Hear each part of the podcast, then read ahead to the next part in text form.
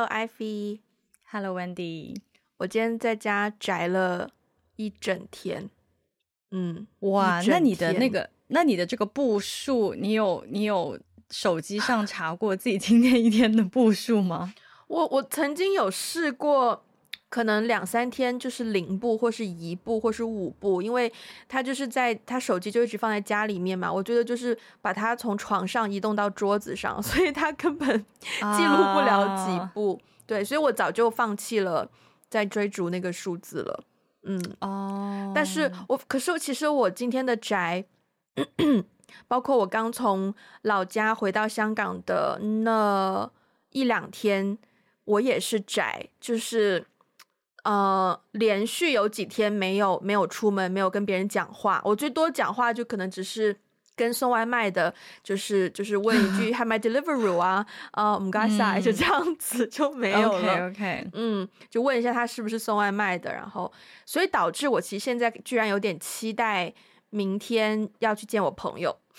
嗯，以及很期待礼拜一上班，就觉得礼拜一我的状态应该就回来了，就可以。You know，更好的在社会上作为一个 functioning 的人类，明白？你知道吗？你你刚刚说从老家回来，你在家宅了几天什么的，就是如果我要像你那样的状况的话，可能我的人生当中呢，也就是大病的那几次，就是我通常只有流感，就流感到我已经就是在床上，我已经爬不起来，我发烧烧懵了。我才有可能就是会在家宅一天，然后就是叫外卖什么，不然的话，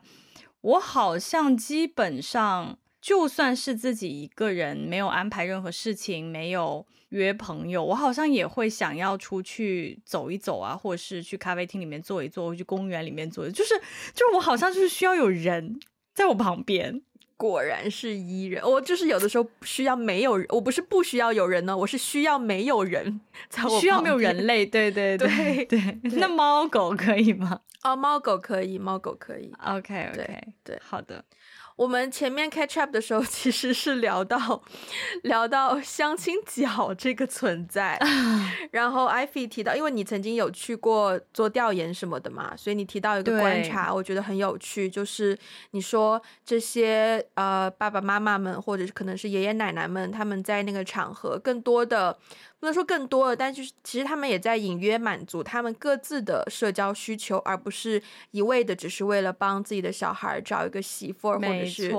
对。然后我觉得这个点很有趣，因为我真的不觉得你去问任何一个爷爷奶奶，他们会觉得哎，什么社交不需要，我就来帮我小孩 找另一半。就我不觉得他们会去承认这个需求，然后我觉得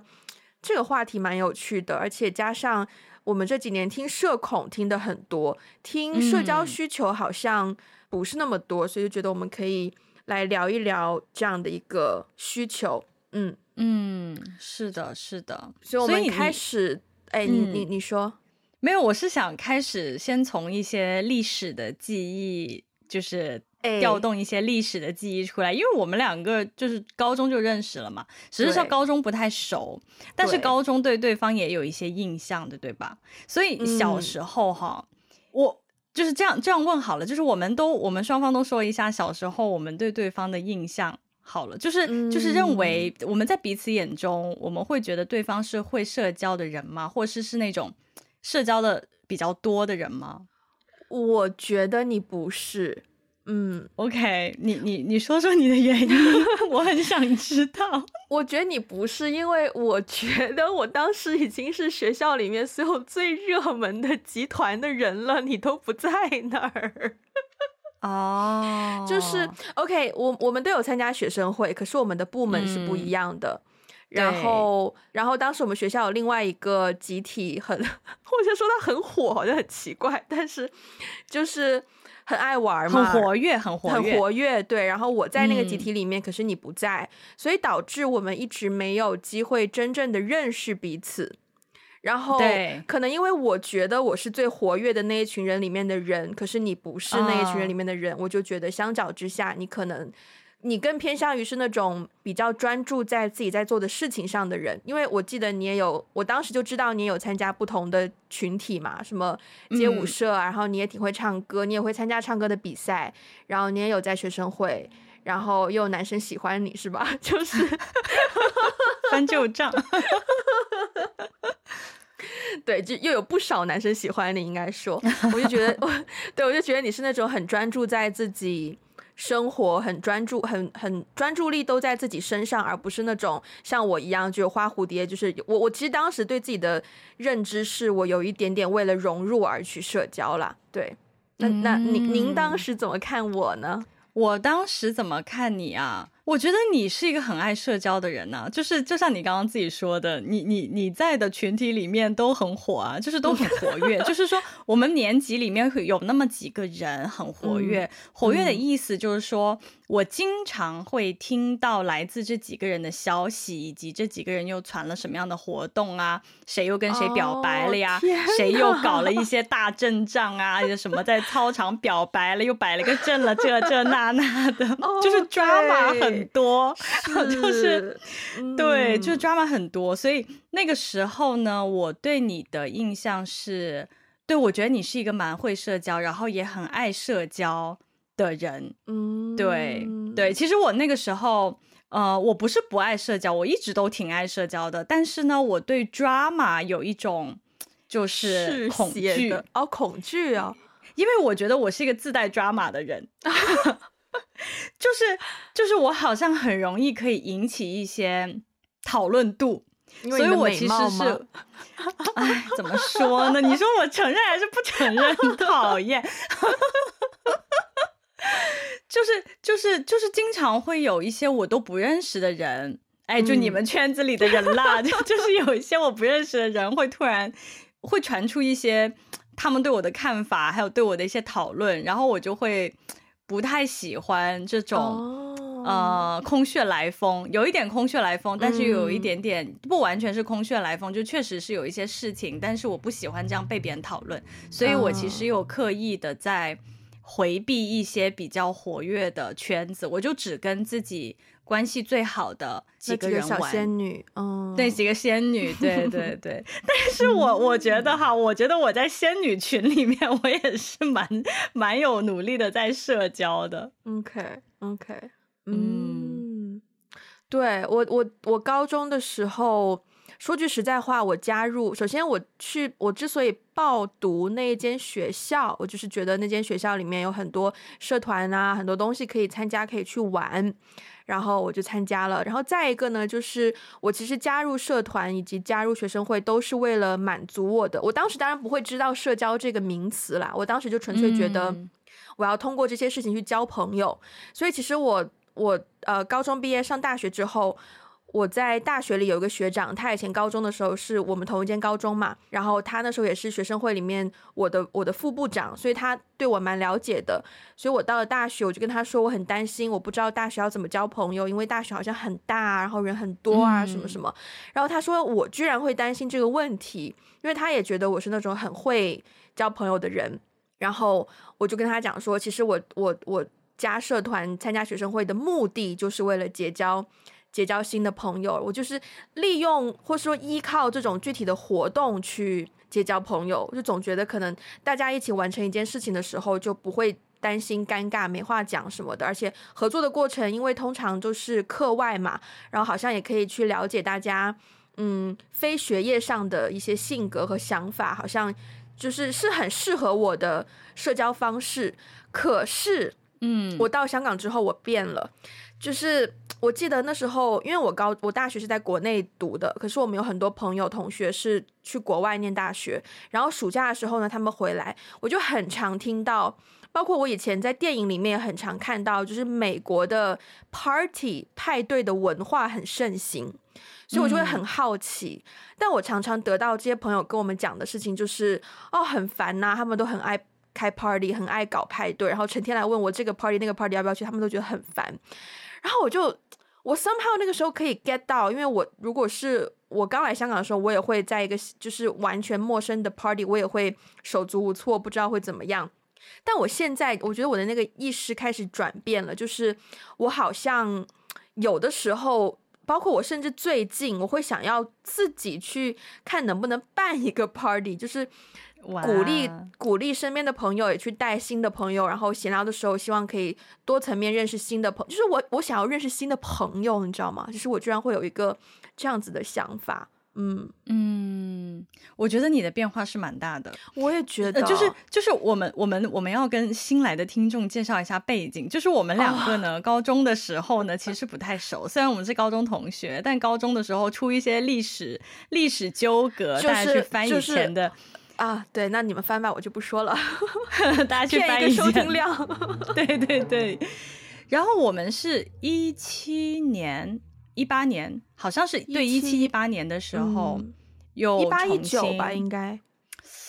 反正我们去泰国是一九年，去泰国是一九年，但是我印、嗯、印象中好像是一七一八年的样子。然后我们才重逢嘛.重逢之后才、嗯、后来才变成朋友。我觉得重逢之后，我对你的印象有一点惊讶，就是我记得刚开始认识你的时候，我发现你是一个有点内向的人。哦，就是你说重逢之后吗？对对，就在我们去泰国之前，嗯嗯，我们就有几次不多，但是有几次交流，我就发现，哎，你没有我想象中的那么 social 啊，然后竟然还有点内向，嗯，嗯，然后其实这个 这个反差，你是从哪些地方看出我内向的？呃，好像有一次我去香港找你，然后呢，嗯、我问你在香港。有什么比较 close 的朋友？你想了蛮久的，嗯、然后你只说了一两个人。对对，包括包括，就可能也是因为我们重逢，也是通过就是共同认识的朋友的那个重逢嘛。但是就是那个感觉，好像就是也不是，就是你你你当时给我的感觉，就在朋友面前也不是那种就是很大大咧咧。嗯、呃，对对对，不是那种，就是说朋友很多，然后就是还豁一个，就是就 是就是号召，我也不知道那是什么词，反正就是号召一群人出来，什么喝酒啊、吹水啊，怎么怎么样的，就是反正、嗯、对，就是其实当时我有一点点，哎，对你的印象有一点。哎，怎么跟我小时候的印象不一样？变了，不太一样。嗯，嗯，当然，当然啦，就是后来认识越来越深入之后，就是你底底层还是一个内向的人啦。对，后来就有比较了解。对，我们 INFJ 就是 I 人里面的 E 人。我们就是去到一个场合，如果没有，如果那个场合气氛不好的话，我们就觉得自己有责任要成为这个气氛担当，然后就会 把自己卖了，然后就开始责任感 驱使，哎，对，真的，真的，对啊，我的我的经历跟你反而就是有点相反，嗯嗯，就是高中的时候，其实可能一直以来也都是比较外向的人，但是我总觉得小时候。可能一直到高中毕业以前，就是在国内上学的那个氛围，使得我没有完全的，就是表现出我的社 社交需求和社交技能。我有一点点这样的感觉，哦、对.因为因为出国了以后，我大学出国嘛，出国了以后，就是你谁也不认识谁，嗯、就是那个时候真的是更难交朋友，因为大家说的语言也不一样，然后你也不知道，呃，文化上。就是会不会冒犯呐、啊，或者是有没有一些文化上的这种障碍，嗯、没有办法跟别人交朋友。我觉得刚开始出国的时候，真的是属于花了蛮长一段时间去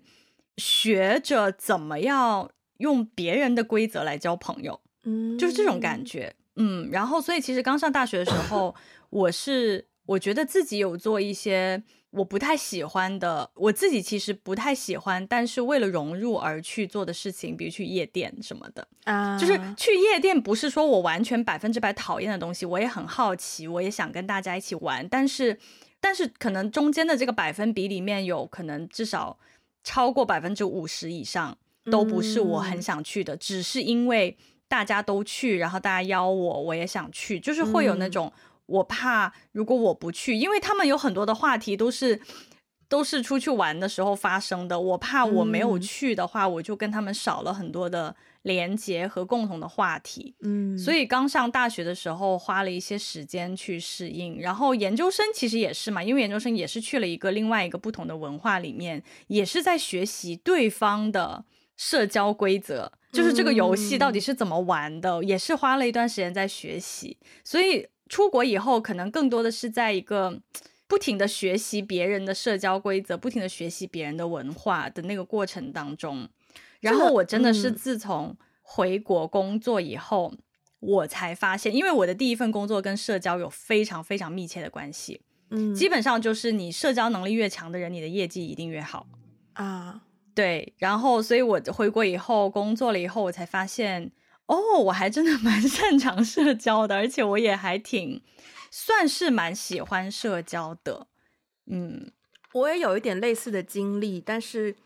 嗯，发生的可能比较晚期，就是嗯，我我有过类似的感受，应该说，就是我到了香港，然后慢慢。通过那唯一的一两个朋友认识了他的那一圈朋友之后，我就会发现说，哦，他们也会聊一些我可能从来没有听过的话题，比如说，比如说他们会那时候聊什么，嗯，Hamilton 啦，那时候 Hamilton 还没有很火，就是在我们的文化圈里面，嗯、然后包括聊 F1 的赛车啦什么的 Formula One，但是我我我当时就是可能第一次我听到这样子的话题，我会觉得哦，就是。没有没意思啊，就是没兴趣。可是当我听到他们聊很多次之后，我就觉得完蛋了，我是不是要去了解一下？可能参与不了话题，所以我会去看一下。然后如果我有兴趣，我就会继续看。比如说 Formula One 的纪录片，我就看到现在是在期待新的一季快点出。然后对于里面车队的每一个赛车手，就是都会有有更多的认识，然后就是包括知道说明年开始，Lewis Hamilton 就会转去 Ferrari，然后 Ferrari 就会变成颜值最高的车队。这种 topic 我都会，就是我都可以聊了。现在，但是是因为真的我对这个真的有兴趣，但是也有一些我真的没兴趣的，嗯、包括他们那时候很爱聊那个，嗯，叫什么来着？Games of Thrones，权力的游戏，权权游，对。对，很火嘛。我看了一集，我一集都看不完，我就我就只看了头可能几分钟，我看不下去，我后来就放弃。我后来就他们聊，他们问的时候，我就纯粹说 It's not my thing，就是不是我的东西，就是我就变得对，所以我只有短暂的，因为我好像性格一直都嗯蛮以自己的感受优先，因为我我在台湾交换的时候，那时候甚至于是我喜欢的男生哦。他问我说：“有没有兴趣去夜店？他们哪天哪天去夜店？”我当下第一个反应就是夜店不是我的，我夜店不是我的那个，不是我的菜。对，我当时是走那种文青胶片相机、小清新这种那种那种路线的。嗯、对，我就觉得夜店不是我的菜，然后就会完全拒绝。嗯嗯，我我我要到你的这个到你这个程度，我觉得可能是。近几年吧，就是也是出来工作以后，嗯、然后工作了一段时间之后，近几年我才开始比较的知道说，呃，其实我一直都知道我喜欢什么样的活动，不喜欢什么样的活动，但是我到近几年可能才会比较笃定的不去，怎么说呢，不去跟风。哦，比如说《甄嬛传》很火的时候，嗯、大家也在聊《甄嬛传》，然后我一看那个集数太长了，啊、我根本就不看。或者是最近，比如大家也很喜欢聊星座啊，聊塔罗啊，然后也不是我的兴趣，我也不会为了这个去去去去了解这样子。嗯、除非是真的有，比如说大家最近在聊到一些电视剧和电影，我看了一下简介，觉得嗯有兴趣，想要去看一下，然后我才会去看。嗯、对，嗯、就是现在已经不太会为了。纯为了社交，纯为了跟朋友有一些共同话题而去做自己可能觉得有点勉强的事情，我是最近几年才比较笃定这样子的。可能在刚开始工作的时候，也还是会，也还是会有、嗯、有一点点勉强的那个嗯感觉。那因为因为我觉得，那听上去你应该是对时下有一个很流行的社交方式，叫做。搭子社交，就是我发现这个东西也很有趣。嗯，就我们不是开始有小红书账号嘛，然后我就会在小红书上就开始刷嘛。然后一开始呢，小红书给我的演算法推送也很有趣。他一开始呢是会给我那种就是香港优质男嘉宾的推送，就是很明显，哦、对，那种很像杀猪盘呢。就是没有他，就是他账号摆摆明了就是那种叫什么。红婚恋公司，婚对对对，婚恋中心什么的账号，然后他就会经常发一些什么呃男生的照片，但都把眼睛会打马赛克嘛，然后下面就一些描述，oh. 就经常给我推这种东西，然后推着推着呢，后面就变成了会有一些呃寻找电影搭子，寻找香港电影搭子、寻找香港登山搭子的这种推送，然后他就会男嘉宾就会可能简单介绍一下他本人，他本人，然后就说啊，纯粹想找人看个电影啊，或者是纯粹找人一起看电影啊，他平时喜欢看什么样的电影啊，不不不不不。我其实说实在话，一开始是有产生过兴趣的，就我觉得很明显就是交友嘛。就是这种交友方式，maybe 可以试试看，嗯，所以我有点进去过几个，但是当我就是再多想一层的时候，我就发现，嗯，对我会有很大的压力，因为我会对这件事情，嗯，我会对那个人有一些期待，因为 怎么说呢，就是，嗯，呃，如果我有兴趣执行一次搭子社交的话，我肯定是会对那个活动本身多多少少有一些兴趣吧。对吧？对。那如果我对那个活动本身有兴趣，我就会对那个活动体验有期待。嗯。可是呢，活动体验呢，很多时候也取决于跟你一起完成那个活动的对象是谁，你的搭子是谁。但是呢，你去参加这个活动的目的呢，某种程度上又是为了要认识那个搭子，所以你等于在赌博。就你可能会，你会，你可能会，你本来是好。就大家可能理想化的状态就是啊，你又可以做你喜欢做的事情，你又可以认识到新的朋友。但如果你不能够认识到合适你的人，那就变成叫什么赔了赔了夫人又折兵，你知道吗？就什么偷偷鸡不成蚀把米，这两句话真的是博大精深，是给大家长知识了。我我中文我们中文造诣真的挺不错的，就是 就是可能我不敢说这句话，您您说您说，我对我自己说，就是可能你不仅没有认识到合适的人，反而还毁了你对于本身你有期待的活动。所以我就发现，我现在会更加的。宁愿是去派对社交，也不愿意搭子社交。反而搭子社交的场合会有点暧暧昧昧的，就是你可能会觉得你给自己留了一个后路，对不对？就是，嗯，对，但是。我反而觉得派对社交就很好啊，就是你你直接去到一个 party 里面，大家都知道 party 的目的就是社交嘛，那你就去随便逮着一个可能比较顺眼的人，嗯、就是 Hi how are you，就是就就开始问啊，就是呃你你 Are you 你是谁的朋友吗？你就是对啊，你就会有一些很零散的，就是 small talk 就可以就可以开始。而且我觉得 small talk 的能力是可以训练的，就是对于我一个内向者而言，我觉得我有克服那个关卡。反而是在搭子社交的场合，嗯、我 Yeah 会扭扭捏捏会。不知道怎么样去，对，嗯，你知道吗？就是这个搭子，我刚刚一直在一一直在微笑，是因为我对这个话题呢有一个很神奇的共鸣。嗯，就是我其实一开始听到搭子搭子社交，就是找饭搭子、电影搭子什么搭子的时候呢，我是完全不感冒的，因为我不太需要找搭子。对，就是、这也是一个点。对，是就是一方面，我朋友非常的多，就是约都约不过来。哦、我的原因不一样，我觉得我可以自己去完成很多事儿。是是是是是，因为我是一个对，就我已经彻底认识到我自己了，我是个非常 E 的 E 人，所以我对社交的需求很高。然后我平常朋友也很多，所以我基本上就是呃很少有那种说找不到人，我自己要去。有，比如说有一部我很想看的电影，找不到人，我要自己去看。然后大部分情况下都能约到一些朋友，所以我本身就是对搭子社交这种方式出来的时候呢，我是有点疑惑的。就是我是有点疑惑，说什么样的人会愿意冒险跟一个陌生人去完成这件事情？我是非常非常疑惑的，因为在我的世界里是不可能出现这种情况。但是我硬生生的还是体验了一把，就是去年玩 dating app 的时候，嗯哼，去年玩 dating app 的时候，对我来说完全就是一个搭子社交的体验，因为哦，因为你见的那个人呢。你就是拆盲盒嘛，你又不知道这个人是、嗯、是一个正常人还是一个什么奇怪的人。但你在 dating app 上面不会先聊一聊吗？嗯、会先聊一聊，可是你先聊一聊，跟你线下再见到这个人还是会有一点点的不一样嘛，啊嗯、那个氛围可能还是会有点不一样。哇，所以我觉得去年玩 dating app 的时候，就是让我体验了一把搭子社交，然后我就发现我非常。就是我，我对于这件事情的策略是这样的：我一定不会选我最想做的事情，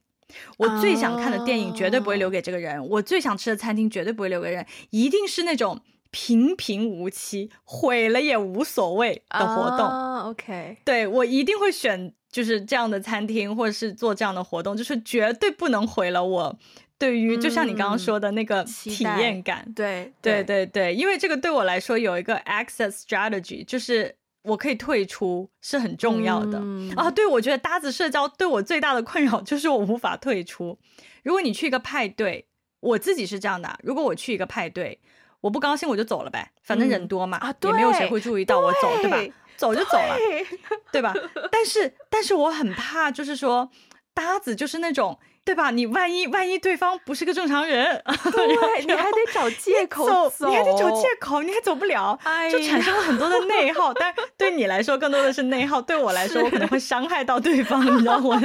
我直接对我直接啊，突然姨妈来拜拜，就是。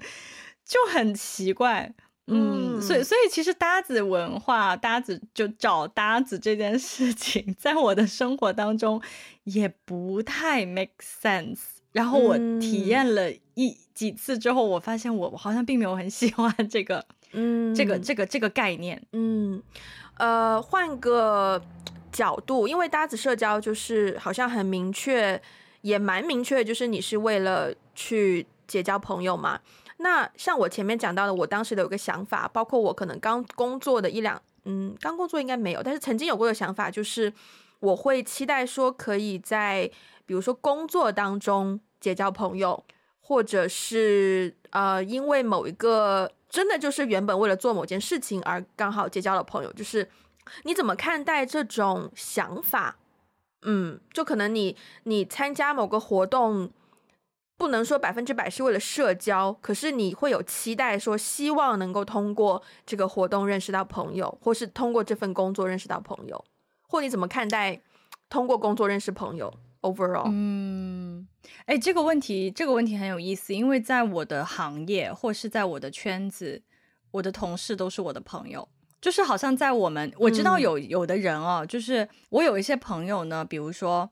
他从事金融行业，但他呢，可能大部分朋友都不是从事金融行业。他公司分得非常开，就是他私下交的朋友，可能大部分都跟他不是同一个行业，都是他以前的一些同学啊，或者是就是参加什么登山局啊、什么打牌局啊认识的一些新朋友。但是我自己在的这个圈子，以及我对自己的观察，以及我对我的圈子里所在的人的观察。大家彼此还真的都是又可以一起工作，又可以成为朋友的，因为我们行业是一个非常价值观导向的行业，可以这么说。嗯、就是我觉得没点理想主义的人，一般也不会可可能坚持不下来，下就是嗯，对，在我们行业可能坚持不下去。所以如果大家都是某种程度上讲都是有点。就是理想主义的，也就是说，我们的价值观在很多层面、很多维度都是比较相近的，好像也更加容易成为朋友。所以对我来说，嗯、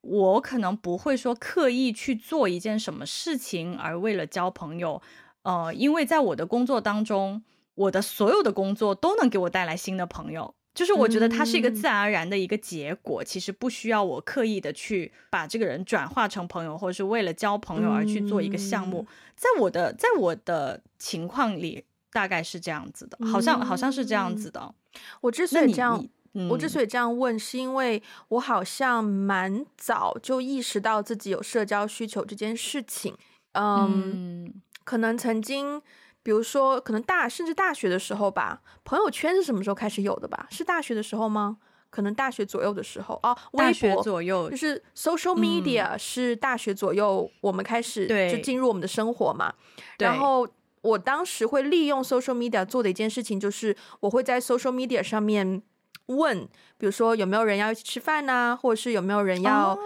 对，有没有人要一起干嘛干嘛？那个时候很有趣，因为。好像有朋友就是，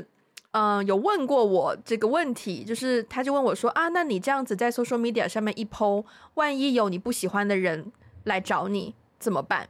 嗯，就是你这样广撒网嘛。然后我当时我从来没有想过这个问题，因为我觉得我我在 social media 上面认识的人都不会是说我完全不能接受的，对，哦，对，所以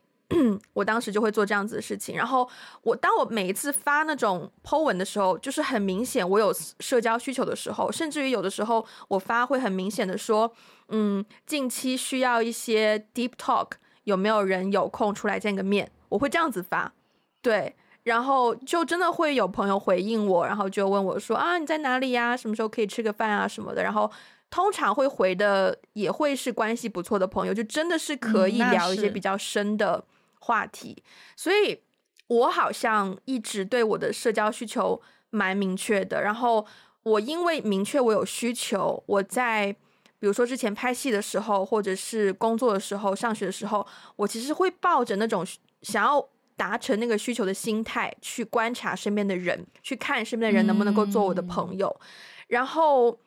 呃，一开始也讲到我有一个转变嘛，就是现在好像更 prefer 说有 party 的环境去认识朋友，是因为我发现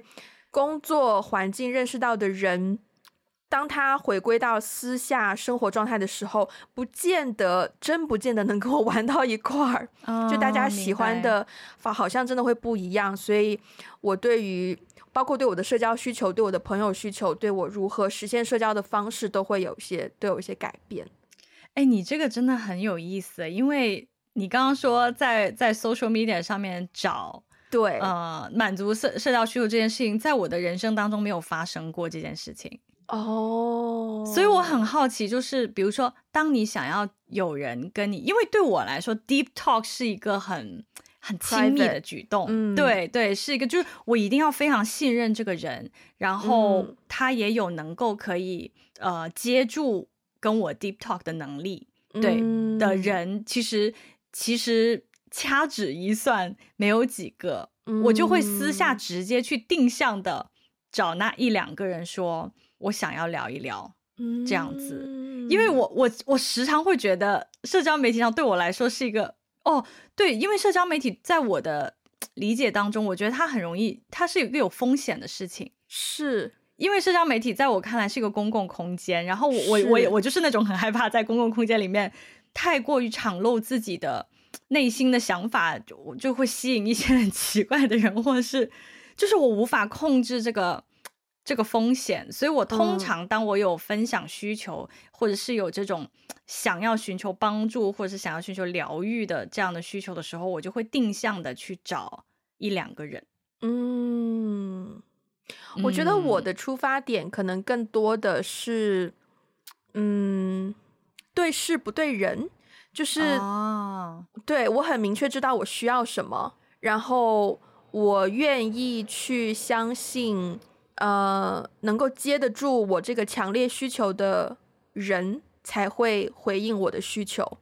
嗯，嗯，所以我会把我的需求放优先。然后对象的话，就我愿意交给缘分。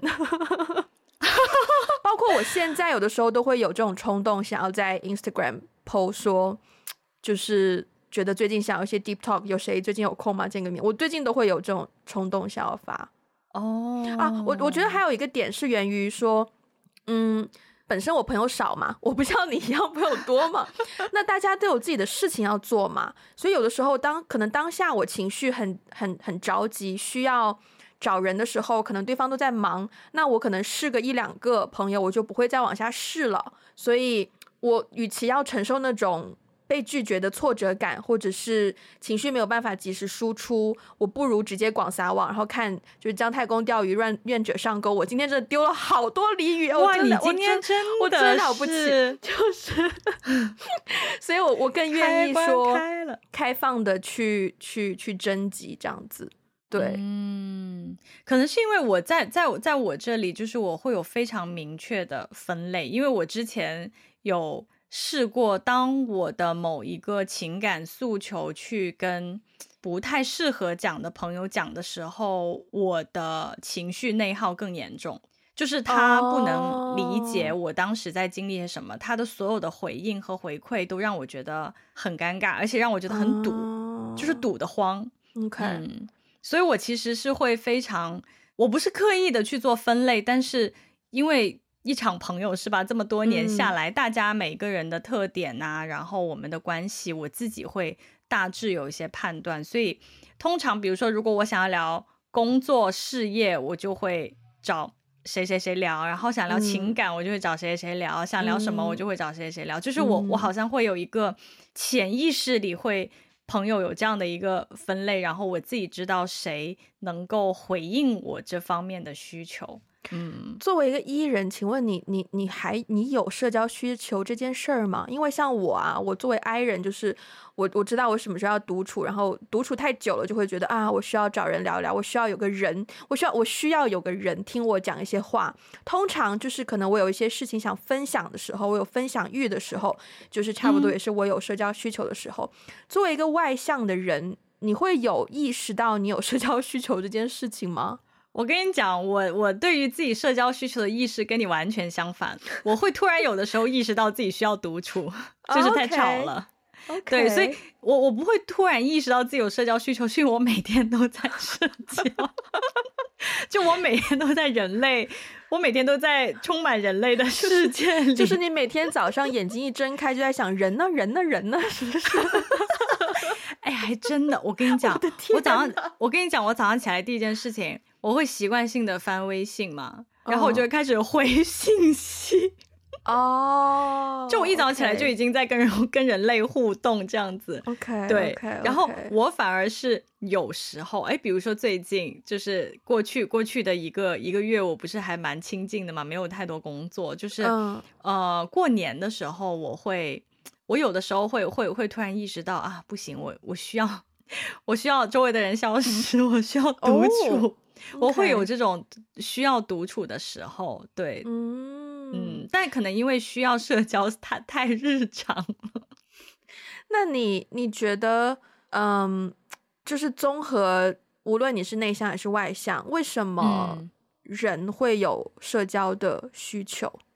这是个很好的问题耶。我首先，你觉得你觉得人有、嗯、有必要有社交需求吗？然后，如果是的话，为什么会有社交需求？哦对，我觉得人一定会有社交需求的。我我其实觉得哈，社交是在人性里的一部分。嗯，社交是刻在人性里，就是对于想要跟另外一个，因为社交的本质是建立关系。就是不管你怎么定义这个关系是什么样的一个类型的关系，嗯、你人跟人之间互动，它一定会形成一个产物，那个产物就是关系。人是群居动物，没错。嗯、我觉得人对关系的需求是人性的一部分，是刻在我们 DNA 里面的。嗯、没有一个人说我我就是想要就是在洞里面。独居对吧？你又不是神仙。有啊，那个陶渊明不就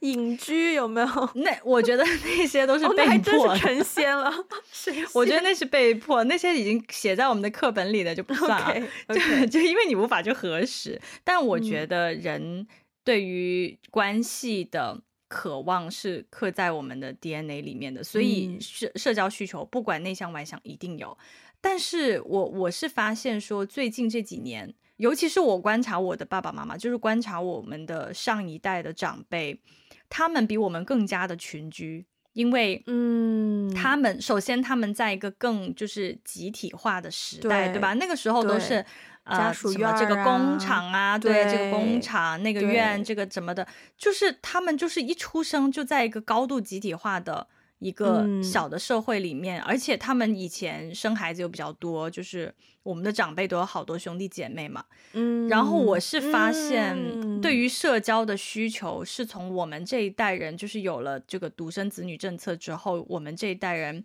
首先长大的过程当中还蛮孤独的，我觉得没有弟兄姐妹是件蛮孤独的事情。对，然后呢，又我就条件好了以后，大家就比如说在小区里面，我在小区里面住了二十年，我隔壁对门的人是谁我都不太认识，嗯，就是。又再加上城市化的进程，导致好像我们这一代人普遍啊，跟上一代人比起来，我们的社交需求好像就是比他们要小多一些，好像、啊、好像就是对呀、啊，因为我们习惯了独处啊。哦，就是我我的意思是我们习惯了独处，然后好像更多时候我们也在互联网上，好像能够找到一些自己的。呃，社交的需求、嗯、就是看起来那样，对对，看起来我们这代好像更孤僻，好像更就是有一个自己的小世界，然后，哎，对对对，就是社恐，嗯、对对对，呀、所以从表面现象来看好像这样，但是我其实觉得，我觉得社交是是人类 人性，是人类的生理需求，是生理需求没有错。嗯、而且我觉得大家说社恐吧，其实是我有的时候也都会说自己社恐。嗯，你你你，我也会，我有的时候也会，我信，我敢信。对，但是其实我在说我社恐的时候，我并不是真的。拒绝这个社交需求，其实我只是在拒绝无效社交。嗯，就是当我知道这个社交场合是会消耗我能量的，就是我不会收获什么很真诚的关系。然后，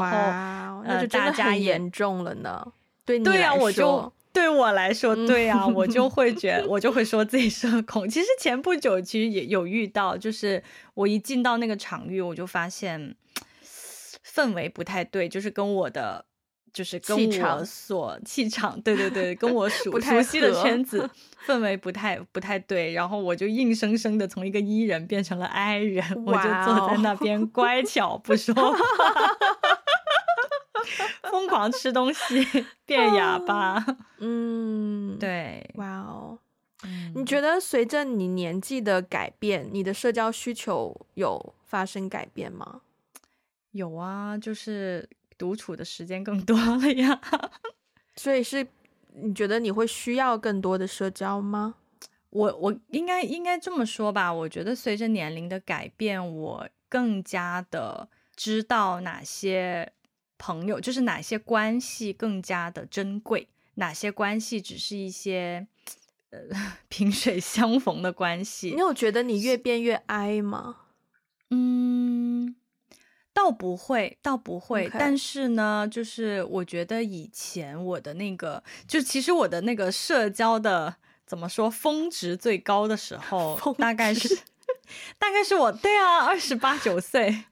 二十八九岁的时候，我不是有一年我三十岁生日的时候，嗯，那个时候北京还在封城，就是那个时候还没有完全解封，就是疫情还没有完全解封，嗯，然后我就 throw a party，然后就来了四十多个人。嗯，当时，当时我有个朋友进群的时候，我问他有没有空，因为我想说。对，三十岁生日吧，就可以搞大一点，就欢迎朋友也带他自己的朋友来，无所谓，没有关系。不不不是说一定要把我当主角，没有关系。嗯、然后呢，后来那个那个那个群就搞到了，就是五十多个人之类的。然后就有一个朋友，哎，就是、嗯、他他就是一个 I 人。然后呢，我就问他说，呃，那个我生日来不来？然后他他本来以为。因为他办生日是比较那种小、比较 intimate 的嘛，嗯，然后结果他被我拉进去，发现有五十多个人。他说：“我这辈子我在全北京加上全深圳，我可能都不认识五十多个人。”对，呀、yeah，所以所以我是觉得，就是以前在刚开始工作头几年，其实是。那个社交值是很高的，很高的意思就是说，不管这个人是不是一个我认为很好的朋友，或很真诚的朋友，或是很紧密的关系，我都愿意花时间去跟他社交，或者是我会花时间去一些我可能不那么喜欢的社交场合。但是我现在不不太会了，我觉得我时间 挺宝贵的，就是我现在可能会更加 优先我我认为比较珍贵的一些。关系，至于那些萍水相逢，嗯，或者是说啊，你去了这个场合，可能对你的业务有帮助，那种大概率我可能是不会去的。嗯，我我我一开始的时候不是讲到说我到香港之后我的有一些发生转变嘛，然后对啊，不是也讲到说嗯，国外的一些什么 party 文化什么的嘛，我这里特别想再分享一些我最近的一些经验。是一个 overall 的经验，因为我不想要把那种好像国外的人就很喜欢 party 啊那种，我不想要有那种标签贴给任何人嘛。我是就是在香港，我的朋友圈大部分其实是呃讲英文的群体，然后是跟他们认识久了之后呢，虽然他们也会经常举办一些 party，比如说 housewarming party 刚搬家，或者是 birthday party of course，或者是甚至我现在都可以在那种就是美式的 KTV，就是 open mic。在一个 bar，然后大家一起唱歌，嗯，我甚至都可以，就是引上台唱，引吭高歌了，就是我已经到那种境界，嗯。但是即便是这样子，我其实我身边这些玩的比较好的朋友，他们很多都是 I 人，都是 introvert，嗯。就我们就是会变成一种联盟的感觉，有的时候也有一些局，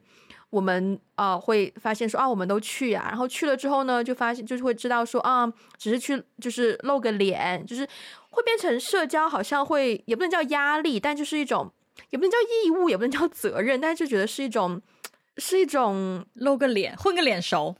对，就是总觉得你有必要去露个脸的局。对，然后我们就会，这 就是大家目的很明确，到了之后就跟大家 say 个 hi，告诉他们说我来了啊，然后呢就拿一瓶酒，就默默的我们两个 i 人就坐在泳池边呐，坐在角落啊，就我们两个喝自己的聊自己的，然后走之前再跟大家打个招呼，说我走了啊，然后就就结束了，就也会有，嗯、就其实也不是说我们看到的可能美国电影或者怎么样，大家个个都是 e 人，也也不是到那种程度，就是大家。可能跟无文化无关，可能只是说每个人去适应，对，就像你前面说的，适应不同的社会氛围或者是社交氛围的，对对。哎，你这个你这个观察很有趣，因为我对这个点也蛮有共鸣的，而且有共鸣的部分也刚好是，呃，我在北京的那些年里面，也不是说我混不同的圈子，但是就是刚好因为。呃，我也是从国外回来，然后也会跟一些同样是从国外回来的一些朋友会比较聊得来。然后呢，嗯、也有一个圈子是讲英文的，嗯，然后在那个圈子里面，其实也我也蛮有共鸣的。就其实我也会遇到这种情况，就是说。好像你不去呢，又不太好。对，然后每次去呢，但是我又有点累，嗯、就是我又不想一直在、嗯、Hi，How are you？Nice to meet you、嗯。就我又不想一直这样，所以也会有一种小小的默契，就是。大家就去露个脸，露完以后，其实彼此之间会有个眼神，嗯、然后你就是跟你比较熟的人，然后拿一杯酒，你们你们就黏在一起，对 对，就跟熟的人就开始粘在了一起，真的，真的嗯、对对对，也也也有我我其实我也有 我也有共鸣，但是我不知道这个跟中国文化和。就是外国文化有什么样差异？但你刚好说的这个现象，刚好也是发生在一个讲英文的圈子里面，嗯、会让我有一种，也是有这样的社交，不能说压力吧，就是社交义务吧。对、嗯、对，但是因为但是可能在比如说高中同学啊、大学同学，我的大学同学好像就没有，对，就不会有那种我，没有，就你不会说有人有有谁叫唱歌你一定要去，或者是有谁叫喝酒你一定要去，好像也不太会有那种。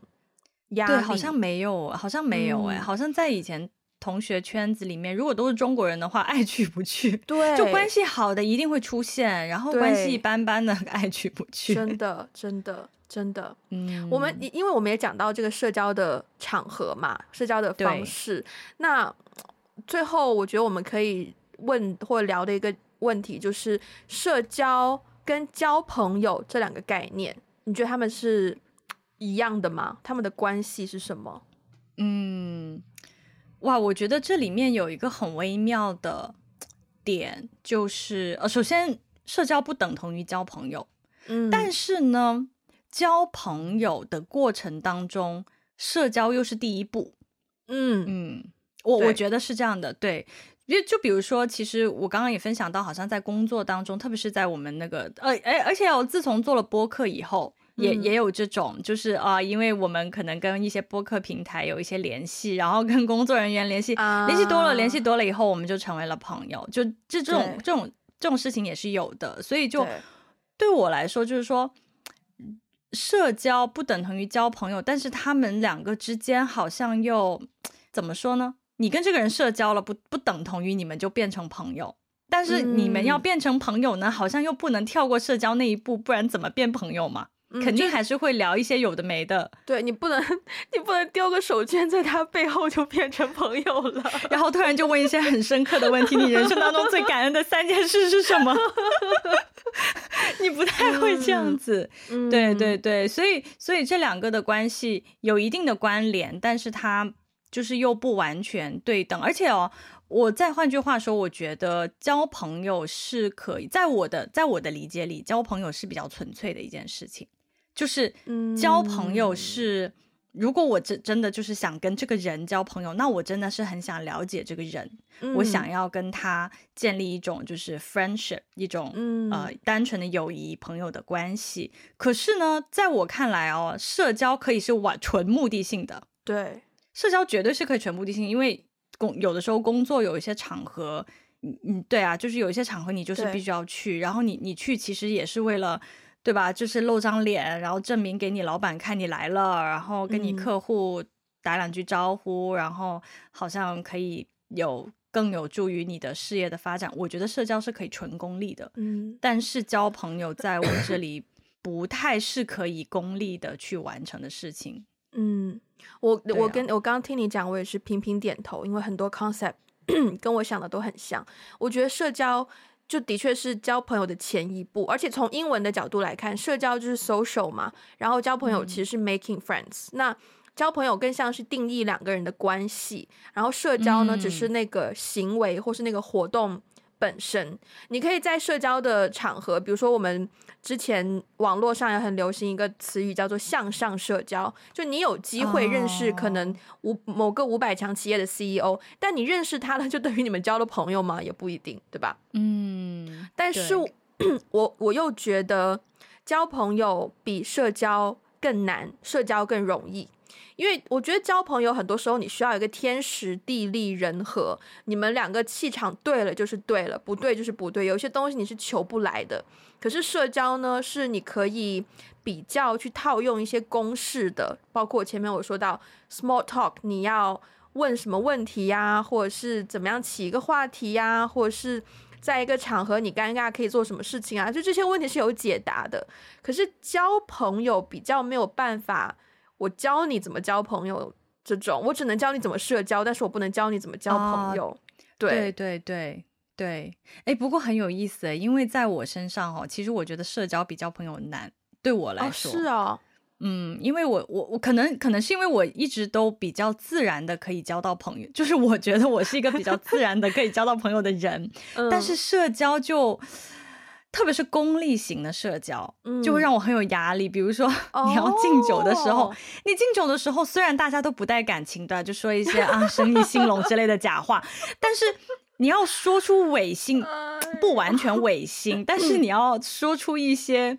很制式化的这种话，就会让我。可能是我我的问题，我就会觉得很尴尬。嗯，哦，就比如说最近新年快乐啊，然后给红包，互、嗯、给红包，你总要说那么两句。可是我除了新年快乐、龙龙年大吉以外，我就不知道要说些什么，很尴尬。我有一招可以教你，我这招我自己是蛮喜欢的，就是我过年回老家嘛，然后就是可能走个流程，大家吃饭的时候也会互相敬个酒什么的，然后。哎然后敬敬敬酒的时候呢，大家就给姥姥敬酒，然后然后好像舅舅还舅妈就祝姥姥长命百岁，然后等到我要敬的时候，我也我也我也我也只能说长命百岁。然后从那之后呢，我就发现其实每一次敬酒，我都可以说长命百岁。就其实你可以重复，但是你不要重复那个最平庸的，你可以抓一个不那么。不那么多人讲，但是其实是也也挺好的祝福，比如说寿比南山啊，长命百岁啊，你可以去重复说这个，听上去有那么一丁点不合时宜，但是又是一个好的意图，然后。你可以去重复，跟不同的人都可以说这一句，然后又可以套用在不同人身上。就其实这件事情，一方面缓解了缓解了我的压力，另一方面，他好像还制造了一定的幽默感，就是大家好像觉得，哎，你这人还挺好玩的，是吧？就觉得 一举两得哦。Oh, okay. 对。对，因为我那天晚上就跟舅舅舅妈、爷、嗯、姥姥，然后我妈吃饭，我们时不时敬个酒啊，干个杯啊，我都愿意，就是长命百岁，就是不管对象是谁，大家都长命百岁。长命百岁，对对，也对也对，嗯，嗯，我很多时候就是会就是在这种有点尴尬，不知道说什么的场合，就是加一附议。长下次下次试试长命百岁或者寿长命百岁。好的好的好的，大家也可以生日快乐。好，生日快乐，长命百岁。生日快乐，我觉得老一辈的长辈可能 get 不到那个梗，就同龄人可能可以觉得你是在故意搞笑，但是对于长辈来说，可能寿比南山，长命百岁会对。嗯嗯，好的好的，学到。就是就简单来说就是重复，对。好。那呃，我们今天时间也差不多了，最后的最后，你有没有什么想要补充的吗？嗯，补充倒是没有了，但是有一个问题是你写的，就我发现你今天问了很多我写的问题，欸、但是你写、哦、你自己写的问题有一些没有问。哦、其实我觉得有一个问题还蛮值得探讨一下的，就是是你写的嘛？朋友的意义是什么？因为我们刚刚聊到社交，社交不等同于交朋友。那你在你的理解里，交朋友就是朋友，对你来说意味着什么呢？你要我先讲还是你先讲？因为我其实没写。我还没有写答案，那，那你想自由发挥还是？我我我必须得自由发挥一下，但你要不给我点时间？好，好，好，那我先讲吧，我先讲吧。嗯嗯，对，我觉得，我觉得朋友的定义，其实也是因为随着这些年，我越来越开始减少我的一些无效 无效社交之后，嗯、我越来越意识到，就是。朋首先，朋友对我来说非常非常的重要，就尤其是作为没有兄弟姐妹的人，嗯、一直以来我都很看重朋友。然后我觉得很奇妙的是，有有的朋友，我今天还想起来，嗯，过年的时候跟一个朋友联系。我们其实已经认识有大概差不多十年了。嗯，我们认识的契机很好笑。我们认识其实是在纽约上学的时候，当时在一个 job fair 上面，就是那种求求职的一个一个一个求职会上面。然后呢，我们两个都觉得很累。哦哦，他也是中国人，我也中国人。然后我们都觉得很累，然后我们都靠在同一张桌桌子上。Okay. 就是那种，就就就完全就是像电影电影里面那种，就是我们都觉得很累，然后找一个没有人的桌子，然后我们把我们的饮料都放在，还有简历什么都放在那个桌子上面，因为我们俩都靠在那个桌子上面。然后因为，嗯，嗯，首先她长得非常漂亮，是个美女，然后我就开始跟人家搭讪，就是这么 random 认识。可是我们认识之后，竟然就是一直这个关系维持维持到现在，维持了十年，然后也是，嗯，嗯，我觉得每一次聊天也都是比较能够坦诚相待的那种聊天，嗯，所以我我就越来越觉得，最后能够陪你走得很长远的朋友是越来越值得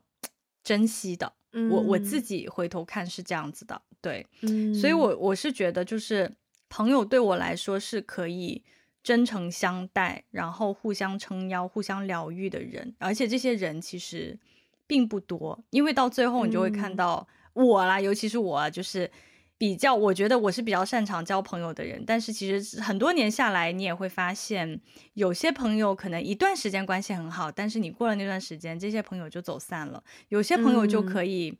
真的是维持很多年、很多年的一种关系。嗯，我觉得维持很多年的关系对我来说尤其、嗯、尤其宝贵吧。嗯嗯，我之所以空白是，我记得我之前我们有有一期节目，我不是讲了我的一个嗯交朋友的 level 嘛，就是、啊、一个有有点像准则，对准则或者是级别，就可能有、嗯、呃只会发信息的，或者是会能够见面的，或者是能够怎么怎么聊天的。但是我没有办法把它搬到这个答案上来，因为我觉得他们哪怕是就我现实生活中还是有些人我会称之为朋友，然后可能我没有私下跟他单独约出来见过面，但是我依然觉得他对我来说是有意义的朋友。嗯，嗯，就有的时候我也会警醒自己说不要。把太多的压力放在我的朋友身上，因为我我很容易成为那种，我把我很多心里想想分享的事情都只倾倒在一个朋友身上，然后这个朋友呢，反而就变成要承担很多来自我的压力，包括说可能帮我搬家啊，或者是帮我回答这个问题啊，帮我找人啊，帮我怎么怎么怎么样，就其实，所以我好像没有办法从那个角度去回答这个问题，而再加上你刚刚其实已经。就是已经把这个方面我想要表达的也都表达的很多了，所以我想要试着看从另一个角度，去更多的是区分，嗯，区分我从不同的社交途径认识到的朋友，嗯嗯，就是如果我认识了一个人，呃，从事业上我对他短期无所求，他可能对我也短期无所求。我也不会，我们互相不会用我们在事业上的成绩，在社会上的社经地位，在成长的环境、家庭背景去 define 去定义对方是谁，而是比较着重在当下我们的互动、我们的对话当中去认识彼此。我觉得这种类型的交流或者说方式认识到的人都可以称之为朋友。嗯嗯嗯，明白。对，听起来其实是更加的。对我来说，听起来是更加的纯粹，对，就是剥离开了那些嗯社会经济地位，有的时候那些东西其实也挺干扰人的，就是对你你也搞不清楚别人是想要图啥，对，或是或者是你不知不知不知不知不觉是不是也在图别人啥，就是对那个东西会有一些干扰，对，会把事情弄得很复杂，而且我遇到人与人的关系的时候，我很多时候会想要提醒自己说，回归到可能。幼儿园或是更小一点的时候的一个心态，就真的就是一帮小朋友在你在幼儿园里面玩，你觉得哦那个小孩好像看着很合眼缘，你想跟他一起玩，就是就是你想跟他一起玩，对，嗯，就是你想跟他一起玩。至于那个玩什么，可能大家玩的不一样，或是玩的大小不一样。你可能是跟他玩事业，你或者跟他玩玩玩玩，就是纯玩，对吧？就是你想跟一个人一起玩的话，那你那个人就有机会是成为你的朋友，对，嗯，对。嗯 Yeah，好，那我们今天的节目就停留在结束在这里好了。呃，如果大家喜欢我们的节目呢，欢迎分享给你身边的人，也不要忘记去 Apple Podcast 还有 Spotify 给我们一个五星的评分，留下你的评论。呃，如果想要加入我们的听众群，可以联络接线员，他的微信 ID 是 One Call Away Podcast。也欢迎大家去各个 social media 找到我们，包括有 Instagram、Face 呃，诶，有 Facebook、Instagram、Facebook、微博、微信公众号、小红书。然后如果需要我们的中文 transcript，可以去 Patreon 还有爱发电选择适合你的套餐。那我们今天就到这边啦，我们下次再见，拜拜，拜拜。